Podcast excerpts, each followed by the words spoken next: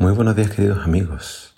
Hoy en Primero Dios te invito a que juntos leamos Segunda de Timoteo capítulo 1. Dice así la palabra del Señor. Timoteo, doy gracias a Dios por ti, al mismo Dios que sirvo con la conciencia limpia, tal como lo hicieron mis antepasados. Día y noche te recuerdo constantemente en mis oraciones. Tengo muchos deseos de volver a verte, porque no me olvido de tus lágrimas cuando nos separamos. Y me llenaré de alegría cuando estemos juntos otra vez.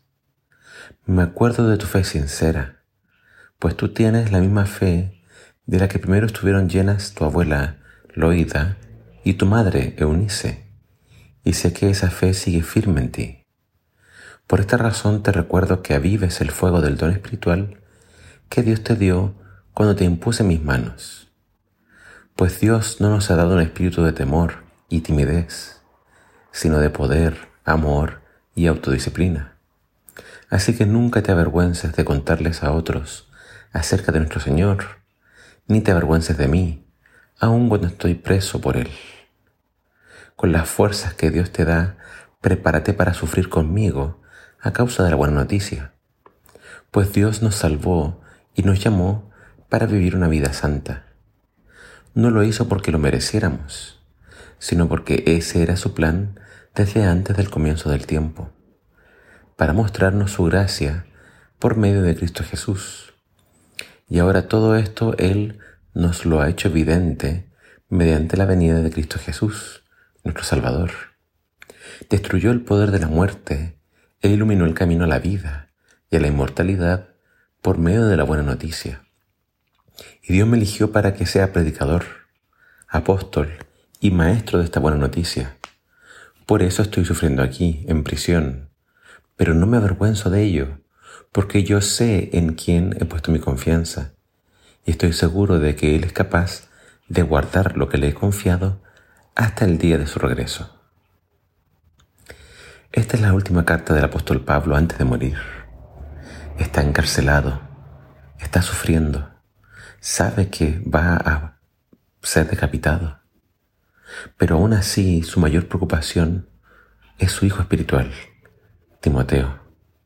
Al parecer Timoteo estaba pasando por un periodo de crisis, un bajón anímico, una depresión espiritual, un desánimo muy grande. Por eso esta carta está llena de palabras de exhortación y ánimo.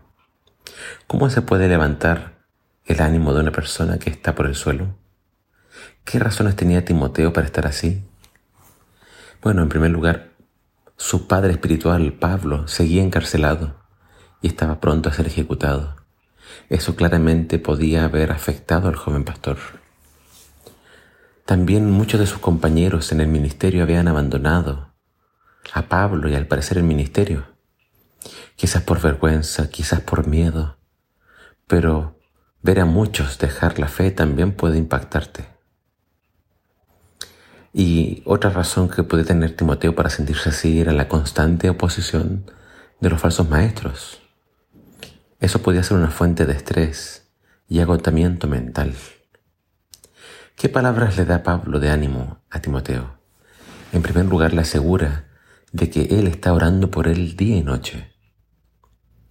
Hay poder en la oración y saber que alguien está orando por, por uno, por ti, siempre te da fuerzas. Eh, también Pablo le pide a Timoteo que sea paciente porque muy pronto se volverían a ver.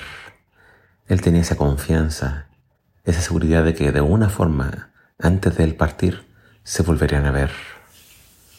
Qué bueno es poder ver a quien uno ama, poder abrazarlo y conversar. Eso le iba a fortalecer a Timoteo. En tercer lugar, Pablo le pide a Timoteo que recuerde que la fe que él tiene la heredó de su madre y de su abuela. Así que le pide que siga firme, así como ellas siguieron firmes. Siempre es bueno recordar el ejemplo de la fe de nuestros cercanos, ya sean parientes o amigos. También le pide Pablo a Timoteo que avive el fuego, la llama de la fe. No dejes que ese fuego se apague. ¿Cómo avivamos el fuego? No basta solo con desearlo. El fuego proviene de Dios. Es un regalo de Dios. El fuego es su Santo Espíritu. Acá Pablo dice que el Espíritu de Dios no nos hace cobardes ni tímidos. El Espíritu de Dios nos da poder, amor y dominio propio. Es cierto que a veces las emociones nos embargan y la tristeza pareciera dominarnos, pero Dios a través de su Espíritu nos puede ayudar a controlar nuestras emociones. Él nos puede ayudar a dominar todos nuestros miedos e inseguridades. El Espíritu del Señor es el que nos cambia.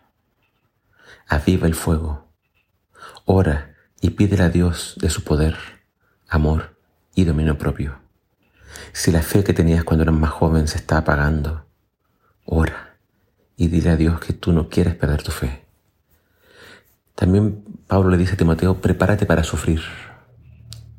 Quien sirva al Señor y predica el Evangelio, tarde o temprano tiene que sufrir.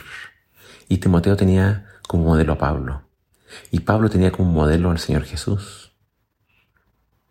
Como hijos de Dios llegará el día en que Dios terminará con todo el sufrimiento, destruirá la muerte. Pero hasta que ese día no llegue, prepárate para sufrir por el Señor. Y por último, no debemos avergonzarnos de sufrir por Cristo. Si verdaderamente confiamos en el Señor, las circunstancias no deben importar. Acuérdate de Job. Parecía totalmente abandonado por Dios, pero Dios nunca lo abandonó. Tampoco Dios abandonó a Pablo. Confía en Dios. Pablo dijo, yo sé en quién he confiado.